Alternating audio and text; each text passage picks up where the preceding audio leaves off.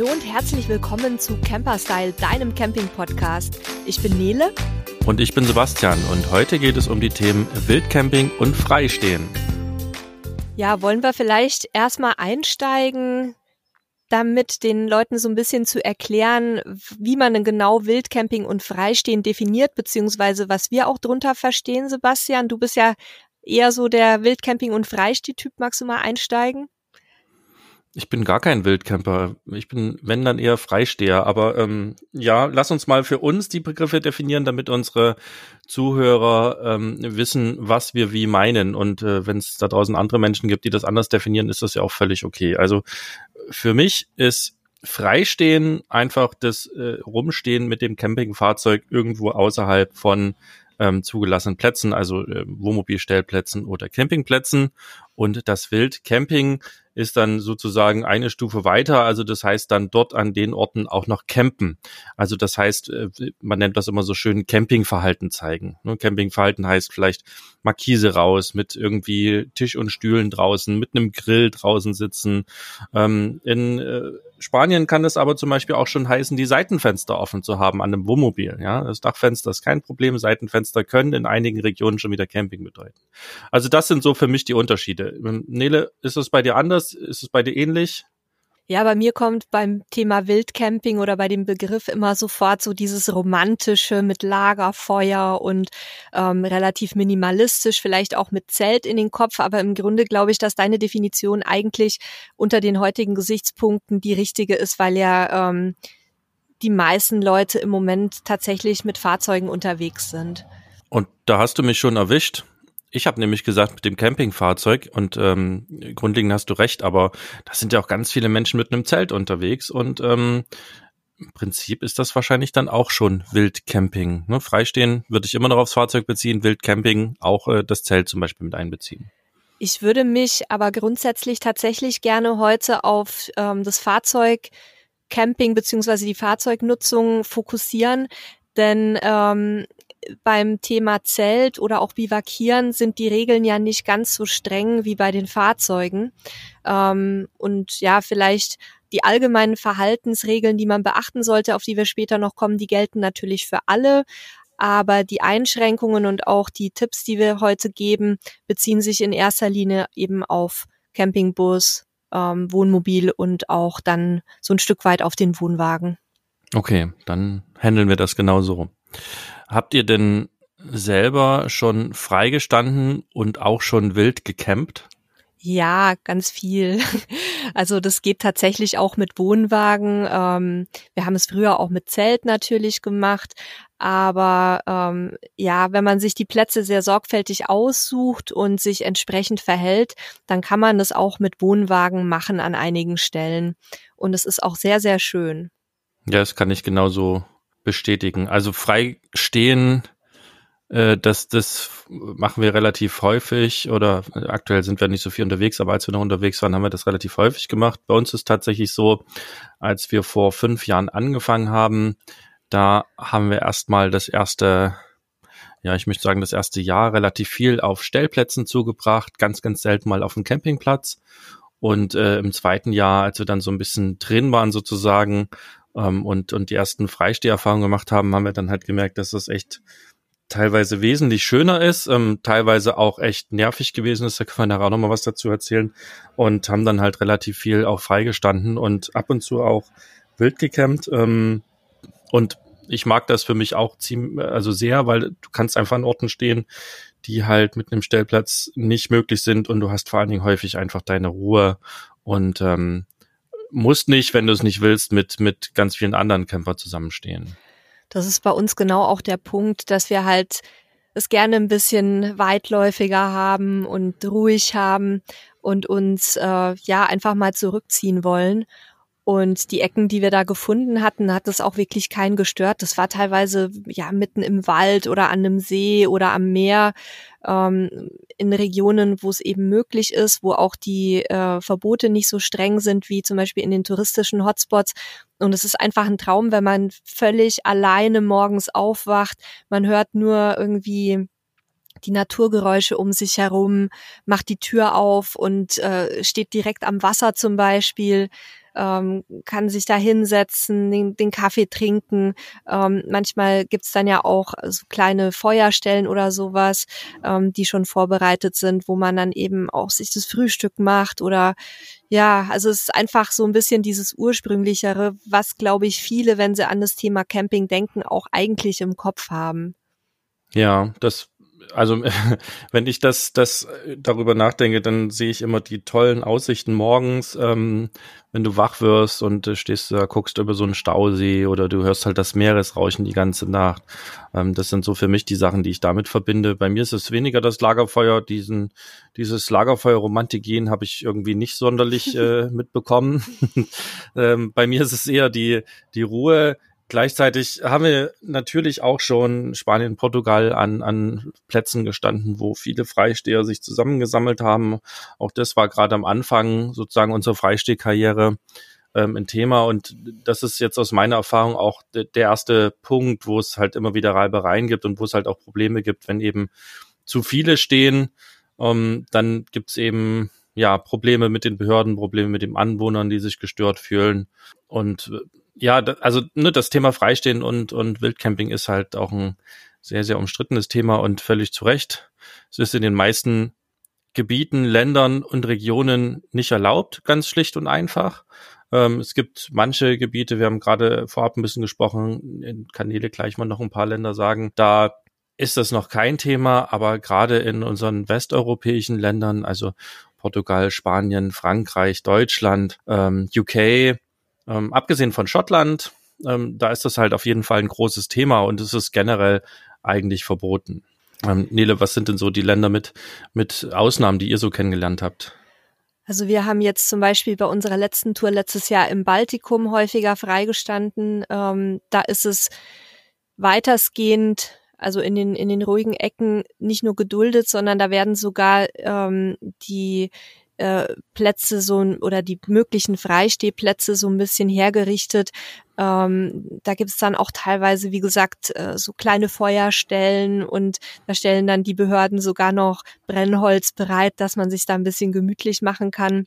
Ja, dann in Albanien ist es auch überhaupt kein Problem. Da wird es sogar so offiziell ein bisschen als Teil des Abenteuers gesehen. Also grundsätzlich kann man, glaube ich, sagen, dass in den Gebieten, ähm, die touristisch noch nicht so überlaufen sind, zum einen eben etwas freier möglich ist und zum anderen auch die Regionen, in denen halt noch nicht so viele schlechte Erfahrungen gesammelt wurden. Ähm, denn wir alle, ihr ja auch, wir standen ja auch mal in Portugal gemeinsam an so einem Platz.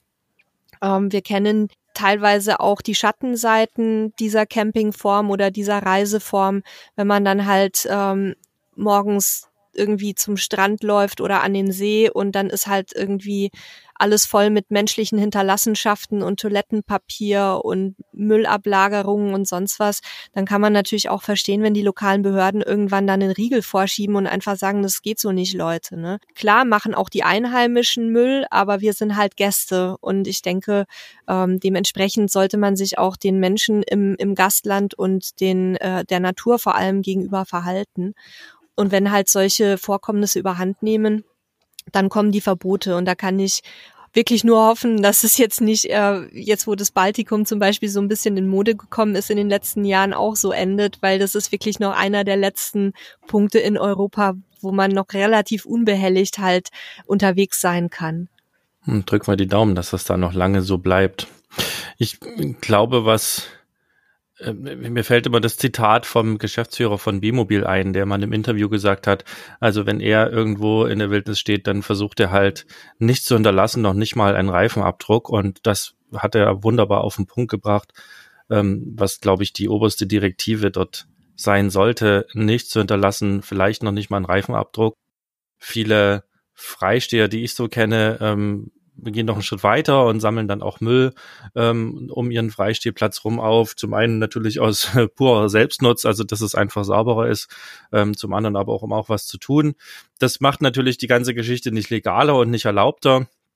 Ähm, beruhigt aber zum einen das eigene Gewissen und man tut halt vor allen Dingen auch etwas ähm, für unsere Umwelt. Und Am Ende des Tages können wir uns trefflich darüber streiten, ähm, ob jetzt Wildcamping richtig ist, ob überhaupt es sinnvoll ist, mit Campingfahrzeugen draußen rumzufahren, ne, wenn wir über Naturschutz sprechen. Also die Diskussion ist müßig und wird zu nichts führen. Aber ich glaube, in dem Moment, wo man auch äh, guckt, dass man für sich kleine Dinge verändern kann oder auch verbessern kann, ist das immer schon ein guter Punkt. Ja, das ist ja auch der Grund, ähm, warum wir jetzt uns für diese Podcast-Folge entschieden haben. Also wir wollen nicht mit dem erhobenen Zeigefinger daherkommen, aber wir, wir möchten schon ein bisschen Bewusstsein schaffen dafür, ähm, dass jeder mit seinem Verhalten halt auch dazu beitragen kann, dass man zum einen halt respektvoll miteinander und mit der Natur umgeht und zum anderen auch, dass bestimmte Dinge etwas länger erlaubt oder zumindest geduldet bleiben.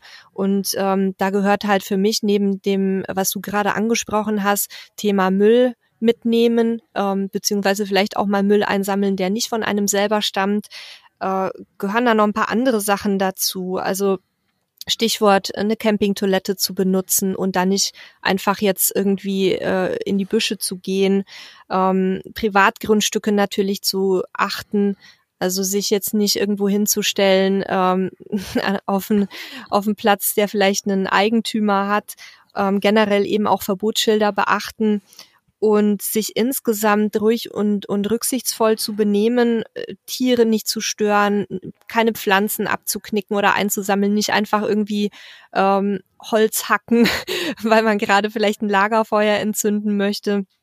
Und auch an Stellen, an denen das nicht vorgesehen ist, bitte kein offenes Feuer zu machen, weil das kann gerade im Sommer auch wirklich gefährlich werden.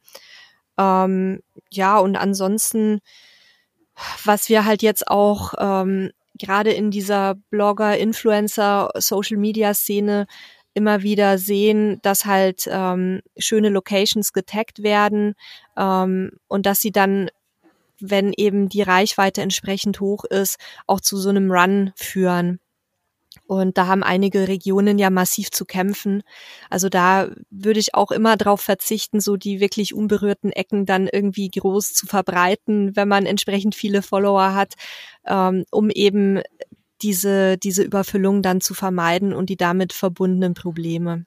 Ja, und wir Menschen sind ja auch ganz großartig darin, unser eigenes Tun vor uns selber zu rechtfertigen und da immer wieder auch Punkte zu finden, die das Verhalten völlig okay ähm, erscheinen lassen. Ne? Da nehmen wir vermeintlich nur ja natürliche Seife äh, für den Abwasch und dann glauben wir, dass wir das Abwasser in die Umwelt lassen können. Und ich will hier noch nicht mal so weit gehen und sagen, ob das jetzt richtig, falsch, erlaubt, nicht erlaubt, äh, gut für die Umwelt oder nicht gut für die Umwelt ist, ähm, weil ich weiß es schlicht und einfach nicht. Ähm, ich komme jetzt drauf, weil wir letztens tatsächlich ein, ähm, eine Leseranfrage hatten, der gesagt hat, hey, ihr sprecht über Wildcamping, ihr sprecht über die Toilette, dass man die dabei haben sollte nur nicht in der Natur äh, entleert. Aber was ist denn mit dem Grauwasser? Ne? Viele nutzen halt zum Beispiel Kernseife Seife und meinen, das ist dann völlig okay, das Wasser in die Umwelt abzulassen.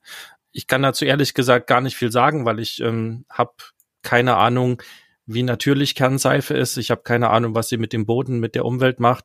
Es ist sicherlich auch immer ein Unterschied, ob man das einmal irgendwo weit weg macht oder ob das halt viele am selben Ort machen. Aber da, da ist es halt auch schwierig, sich ein Urteil zu bilden und dann ist man als Mensch schnell dabei zu sagen, ja, ist ja völlig okay, ähm, das ist völlig legitim und das kann auch völlig legitim sein, genauso wie es äh, in unseren Augen legitim sein kann, seine Toilette, in der man keine Chemie hat, irgendwo im Wald zu vergraben und zu entsorgen, also zumindest den Inhalt der Toilette.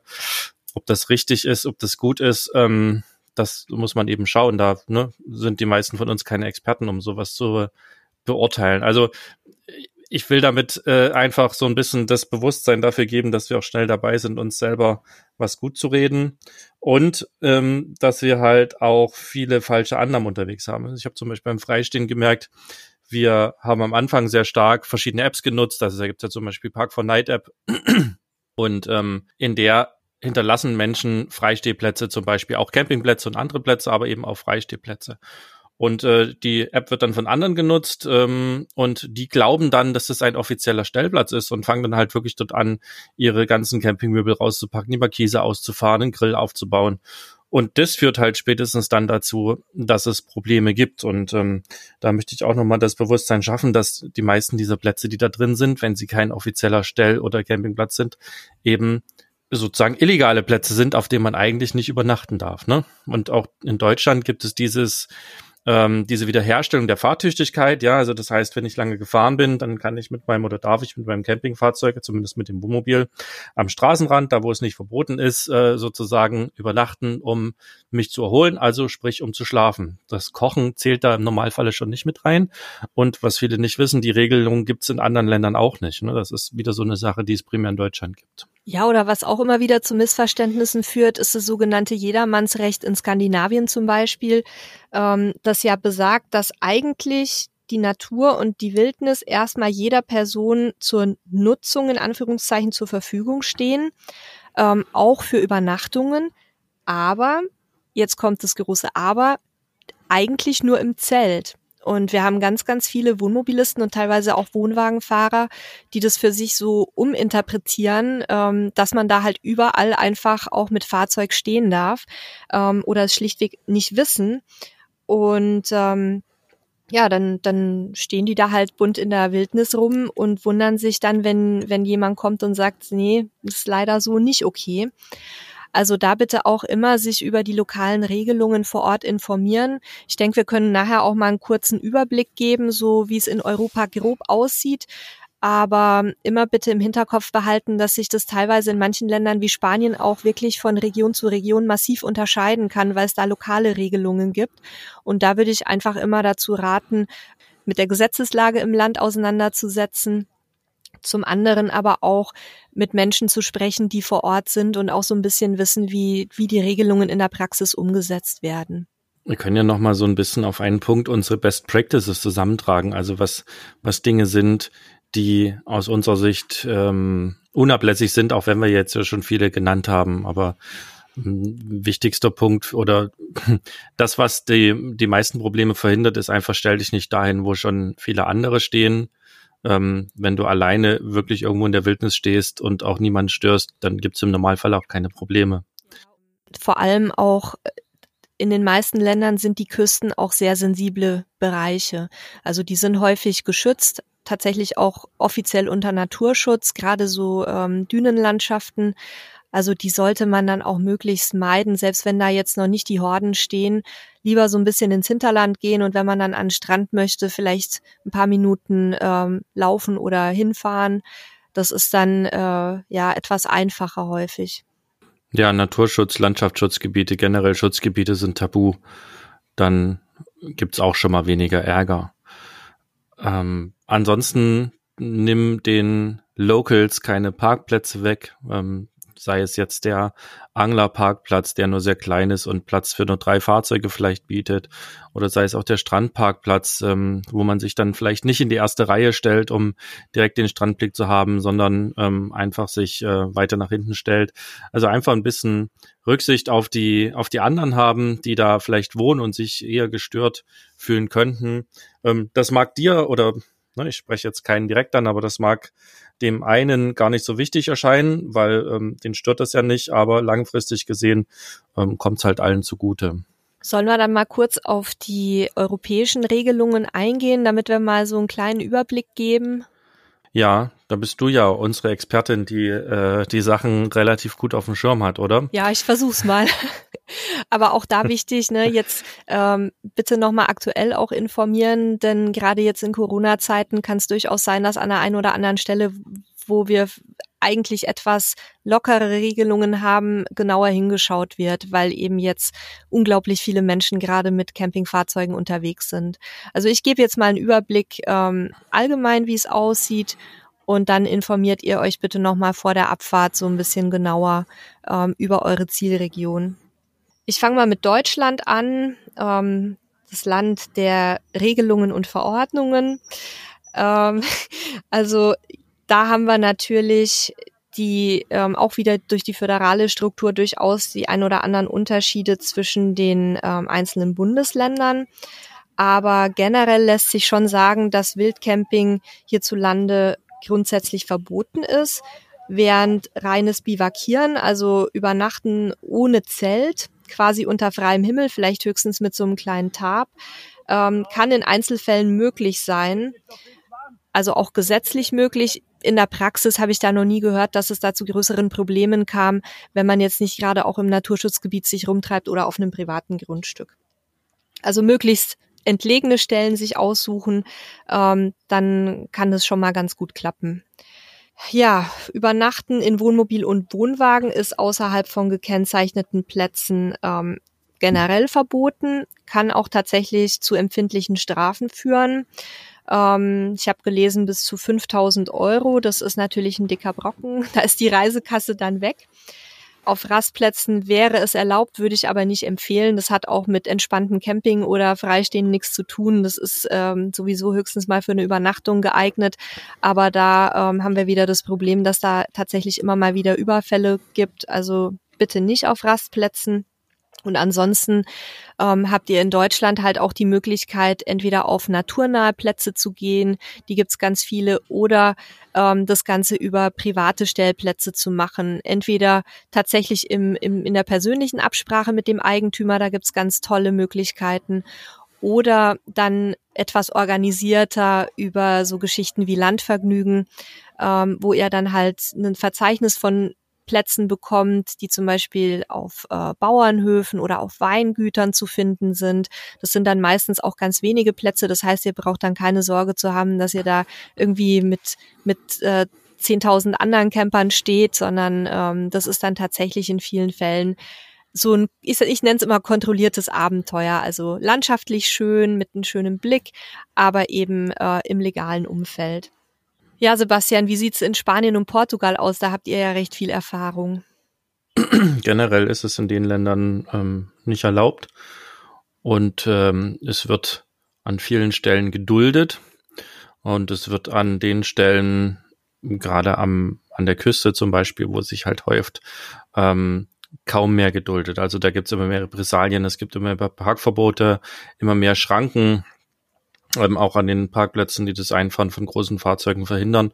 Also ähm, ja, überall da, wo sie es halt sammelt, ähm, ist es mittlerweile kaum mehr möglich. Hier in Portugal ist es jetzt während äh, Corona nochmal zugespitzt. Also das weiß ich jetzt halt, weil ich vor Ort bin, ähm, dass generell auch das, das Übernachten an Strandparkplätzen nochmal gesondert äh, verboten ist, ja, also nochmal ausdrücklich sozusagen verboten ist und die GNA hier, die lokale Polizei, da auch immer wieder dagegen vorgeht. Ähm, das heißt nicht, dass es nicht trotzdem an vielen Stellen gemacht wird und auch über längere Zeit funktioniert. Man muss halt einfach dann ein bisschen Glück haben, wenn man es trotzdem machen will. Aber die Strafen mittlerweile sind schon nicht ganz ohne. Ähm, ein paar hundert Euro äh, kann es kosten. Also ja, es war schon immer verboten. Es ist immer noch verboten. Es ist jetzt nochmal ausdrücklich verboten. Ähm, je weiter im Inland man steht, desto ähm, weniger man stört, desto eher wird es halt im Endeffekt aber auch äh, in den beiden Ländern geduldet. Ja, sieht in Frankreich ähnlich aus. Also auch offiziell verboten ähm, in den Küstenregionen und äh, rund um touristische Sehenswürdigkeiten wird es relativ streng durchgesetzt. Im Hinterland, ähm, also im Landesinneren, ähm, kann man häufig auch noch relativ unbehelligt stehen, je nachdem, wie weit ab vom Schuss man sich eben aufhält. Da dann auch einfach darauf achten, dass man sich halt möglichst weit zurückzieht, wenn ihr unbedingt freistehen oder wildcampen möchtet. In ähm, Frankreich ist es ähnlich wie in ähm, einigen Ecken Deutschlands, dass das Bivakieren erlaubt ist ähm, zum Beispiel in Nationalparks, wenn man da als Wanderer unterwegs ist. Das kann man dann immer jeweils bei der ähm, lokalen Parkverwaltung oder in den Fremdenverkehrsämtern erfragen. Und ansonsten hat auch Frankreich die Möglichkeit, äh, dieser privaten Stellplätze auf Bauernhöfen oder wir haben da auch schon sehr schön tatsächlich bei ganz normalen ähm, Anwohnern gestanden, die so in Ortsrand oder Alleinlage waren, ähm, die dann eben eine Wiese ans Grundstück angrenzend hatten und für einzelne Camper freigegeben haben. Da kann man dann durchaus auch mal mehrere Tage stehen. Kostet ein paar Euro. Also wir haben, glaube ich, pro Übernachtung irgendwie fünf Euro oder so bezahlt. Also Mini-Beträge. Und das ist auch sehr schön, weil man dann halt mit den Leuten so ein bisschen ins Gespräch kommen kann. Die können einem weitere Empfehlungen aussprechen für, für die Gegend. Also wir finden es eigentlich sehr charmant. Ja, ähm, mir fällt dann noch Schottland ein als, äh, naja, ein Geheimtipp ist es, glaube ich, nicht mehr. Vielleicht ja doch für den einen oder anderen Hörer oder Hörerin. Ähm, Schottland oder in Schottland ist das Stehen und das Übernachten mit dem Wohnmobil, wenn es nicht explizit verboten ist, auch noch erlaubt. Ähm, das macht es ganz attraktiv. Ähm, so ein bisschen anstrengend ist es dann die Fahrt durch UK, wo das Ganze, also ne, durch, durch England selber, wo das Ganze wiederum äh, nicht erlaubt ist und ähm, wo eben auch Strafen draufstehen, wo es auch äh, verfolgt wird. Ähm, heißt nicht, dass man da nicht auch freistehen kann, wenn man weit weg ist. Aber auf dem Weg dahin sollte man also ein bisschen aufpassen und vielleicht lieber den ein oder anderen offiziellen Stellplatz auch benutzen. Ja, dann komme ich vielleicht noch mal kurz. Ich hatte es vorhin schon angesprochen ähm, zum Balkan. Da ist Albanien wahrscheinlich das entspannteste Land. Da, ähm, wie gesagt, ist das Wildcampen und Freistehen offiziell erlaubt. Ähm, wir wurden auch vielfach eingeladen von Einwohnern, die gesagt haben, ach, stellt euch doch da einfach an den, an den Rand unseres Dorfs, da passiert nichts. Und es ist auch wirklich ähm, nach wie vor ein sehr sicheres Land, anders als ähm, manche Vorurteile besagen. Wir haben uns da sehr, sehr wohl gefühlt und sehr gut aufgehoben. Also wunderschönes Land, tolle Menschen, kann ich wirklich empfehlen, sich da mal umzugucken. Montenegro und Slowenien sind auch noch relativ tolerant den Freistehern gegenüber. Ähm, aber da rechne ich schon fest damit, weil ja jetzt eben auch so ein kleiner Run in den letzten Jahren stattgefunden hat, dass es da auch jetzt in absehbarer Zeit zu massiveren Verboten kommen wird, wenn halt dann irgendwann die, die Aufnahmefähigkeit äh, der Einheimischen überschritten wird. Und ähm, in Kroatien, Serbien zum Beispiel, da sind die Behörden schon relativ streng. Also da wird man in der Praxis auch in äh, abgelegenen Gegenden wenig Probleme haben. Da ist es dann teilweise noch geduldet, aber gerade auch in, in den Zentren, wo sich dann eben die Leute so ballen, da hat man kaum noch eine Chance aufs, aufs Freistehen und aufs Wildcampen. Fallen mir noch die Niederlande ein, das ist ja das äh, Wohnwagenland. Ähm, auch da ist Wildcamping meines Wissens nach komplett verboten. Ähm, es wird auch geahndet, gerade in den, in den vollen Gebieten und das Land ist ja auch nicht so riesig. Ähm, also da sollte man auch ein bisschen aufpassen. Ähm, was haben wir noch? Polen haben wir noch, ne? Da, ja, ich glaube, es ist fernab der, der Gegenden auch möglich, aber auch da ist es nicht erlaubt, oder Nele? Also meines Wissens nicht, wobei ich sagen muss, dass es in, dass ich das in Polen ähm, für relativ unproblematisch halte, weil es da so viele zuckersüße kleine Campingplätze gibt, ähm, die tatsächlich dann auch mitten im Wald oder an einem See sind, ähm, wo es null Infrastruktur gibt. Also es ist im Grunde wie Wildcampen. Und selbst in der Hauptsaison waren da ganz, ganz wenige Leute, auf die wir gestoßen sind. Da musste teilweise noch dein Wasser aus irgendeinem so Brunnen pumpen ähm, auch super günstig. Also ja, in abgelegenen Gegenden sehe ich auch keine Probleme, aber da muss man noch nicht mal unbedingt richtig wild campen, um dieses Naturerlebnis zu haben, weil das ist echt so back to the roots ähm, mit einem Plumpsklo, wenn überhaupt. Also ähm, das war schon teilweise etwas abenteuerlich. Von daher würde ich dann da auch eher auf, auf diese kleinen Plätze halt ausweichen. Ja, und dann ähm, hatten wir auch schon kurz drüber gesprochen, Skandinavien ähm, Schweden, Norwegen, Finnland mit dem Jedermannsrecht äh, eben mit Zelt unproblematisch, mit Campingfahrzeugen auch vielerorts geduldet. Mhm. Ähm, aber auch da höre ich jetzt immer wieder und immer stärker, dass eben auch Kontrollen stattfinden und dass die Leute auch vertrieben werden ähm, von diesen äh, ja, Freistehplätzen. Das müsste man sich vor Ort nochmal angucken. Da kann ich jetzt zur Praxis im Moment nicht viel sagen. Ähm, auf privaten Grundstücken und in der Nähe bewohnter Hütten und Häuser gelten bestimmte Einschränkungen. Also da sollte man genügend Abstand halten, auch mit dem Zelt. Und ansonsten denke ich, für ein, zwei Nächte ist es sicherlich kein Problem. Man sollte jetzt aber nicht unbedingt irgendwie zwei Wochen am selben Platz stehen. In Dänemark ähm, ist es ein bisschen strenger das heißt ein bisschen eigentlich ziemlich viel strenger. Ähm, da ist das Camping nur auf entsprechend gekennzeichneten Plätzen erlaubt. Und ähm, wie gesagt, gerade in den Küstenregionen sind die sehr scharf, die Kontrollen. Und äh, ja, vor allem halt in der Hauptsaison, in den Sommermonaten sollte man sich da wirklich sehr, sehr zurückhaltend verhalten, ähm, weil es da auch empfindliche Strafen gibt. Aber auch hier, gerade für Zelter, gibt's halt viele sehr naturnahe Zeltplätze, äh, die sich übers ganze Land ziehen wie so ein Netz. Und da kann man echt auch noch schön wild campen und teilweise auch ganz alleine.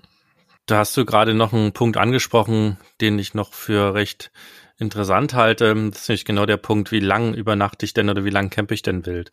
Ich glaube, das geringste Problem hat man, wenn man wirklich nur eine Nacht steht, also gerade wenn man halt fährt und dann irgendwo ankommt und den Tag irgendwo verbringt und dann die Nacht quasi wild irgendwo steht und am nächsten Morgen weiterfährt. Ich glaube, dann ist auch tatsächlich das Problem am geringsten.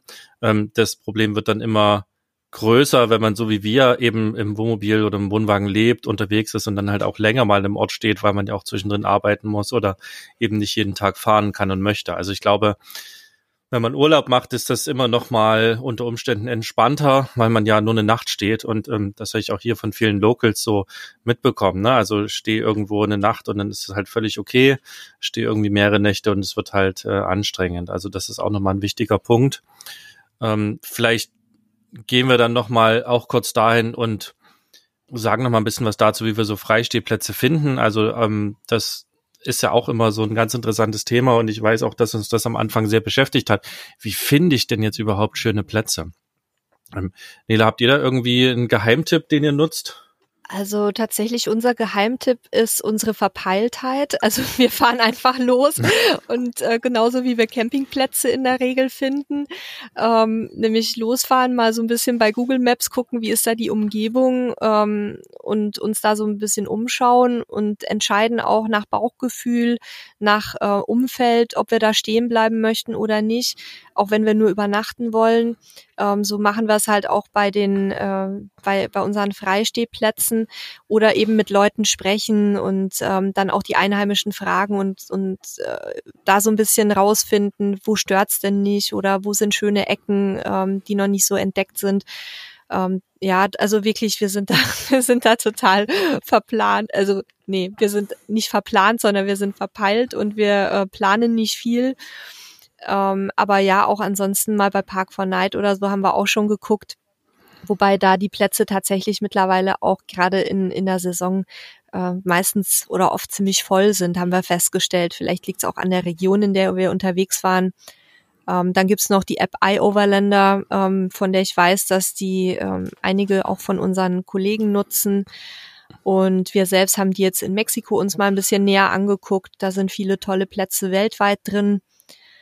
Ja, aber ansonsten hinfahren, gucken, ne? Bei euch? Also ja, ich habe, wenn du erzählt hast, gerade mir überlegt, wie wir so angefangen haben, weil das, ne, wir machen das jetzt ja beide schon jahrelang. Für uns ist das halt total easy und ähm, man kann stellenweise gar nicht verstehen, wie das schwierig sein kann. Aber ich habe mich nochmal versucht, an den Anfang zu versetzen, als es für uns auch schwierig war. Ähm, wir haben mit Apps angefangen. Also wir hatten die Camper Contact App vom, vom NCC, vom niederländischen Campingclub.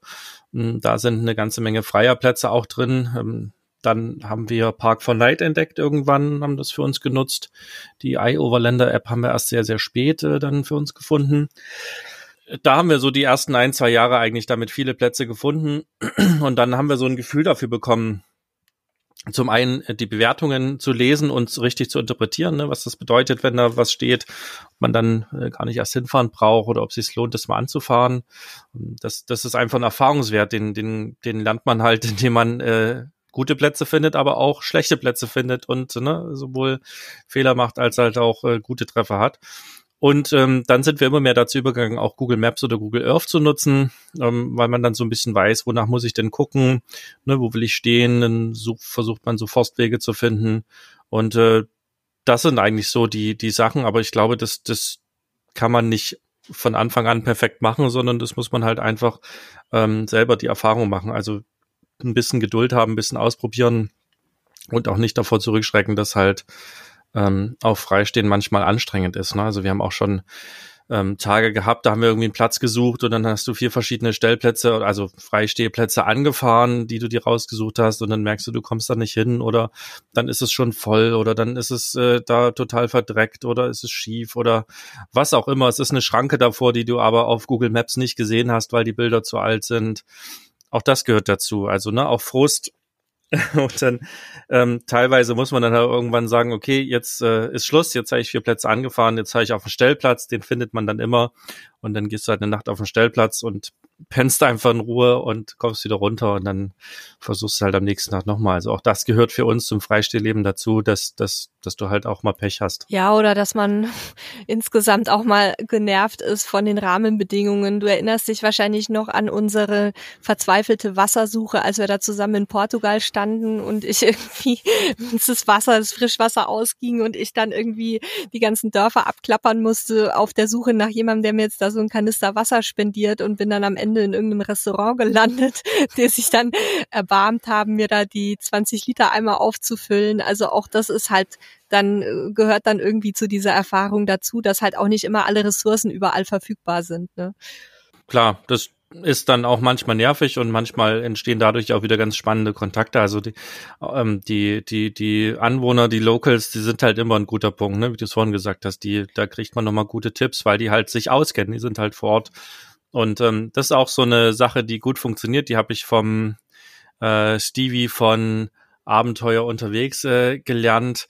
Der grüßt immer total freundlich und offen die, äh, die Anwohner. Mir fällt das so als nicht so extrovertierter Mensch immer ein bisschen schwerer, aber das habe ich mir da abgeguckt. Ähm, einfach, ne, wenn, wenn ein Wanderer vorbeikommt, den freundlich zu grüßen, zu winken. Ähm, das macht unheimlich viel aus, habe ich für mich mitgenommen. Ähm, das ist generell eine coole Geschichte, aber das äh, ist nochmal auch auf das Thema Freistehen halt sehr, sehr spannend für uns gewesen. Ja, also überhaupt ähm, auch den, gerade auch den Einheimischen halt mit, mit Freundlichkeit und Respekt zu begegnen und, und auch Interesse an der Kultur zu zeigen, wenn man sich irgendwie verständigen kann, Fragen zu stellen. Ähm, da ist schon mal das erste Eis gebrochen, vielleicht ein paar Worte in der Landessprache zu lernen, um zumindest eine Begrüßung und eine Verabschiedung hinzubekommen. Ähm, da fliegen einem dann oft die Herzen äh, sehr schnell zu. Und äh, ja, und wenn die dann auch noch sehen, dass man sich vernünftig verhält, dann dann äh, ist auch das Thema Freistehen nicht so schwierig, denke ich. Ich möchte da gerne zum Abschluss noch eine Autorin von uns zitieren, die ähm, sich etwas kritisch mit dem Thema Wildcamping auseinandergesetzt hat bei uns im Magazin. Ähm, die schreibt, man solle sich nach dem kategorischen Kemperativ richten, also in Anlehnung an Immanuel Kant, den kategorischen Imperativ. Campiere nur nach derjenigen Maxime, durch die du zugleich wollen kannst, dass sie ein allgemeines Campinggesetz werde. Ähm, es bedeutet also, sich nicht nur verantwortungsbewusst gegenüber sich selbst, also seine eigene Sicherheit zu zeigen, sondern eben auch gegenüber den Gastländern, der Natur und den Einwohnern. Und sie schreibt hier, und das fand ich so schön, jeder von uns kann ein bisschen die Welt retten und dabei trotzdem ein Teil von ihr sein. Tja, was soll man zu diesem Schlusswort noch sagen? Ähm, außer, dass wir nochmal sowohl diesen Beitrag als auch die Beiträge, die wir zum Thema Wildcamping und den Regeln in verschiedenen Ländern haben, hier in den Shownotes verlinken werden. Ähm, und äh, ja, dass wir ansonsten hoffen, euch so ein bisschen Einblick in das Thema gegeben zu haben. Falls ihr jetzt Punkte vergessen haben, wo ihr sagt, warum habt ihr denn darüber nicht gesprochen, dann schickt uns doch einfach eine Mail an podcast.camperstyle.de. Dann äh, gucken wir, ob wir einfach noch einen zweiten Podcast dazu machen. Und ansonsten ähm, danke fürs Zuhören und ähm, ja, wir hören uns nächste Woche wieder. Bis dahin. Tschüss. Tschüss.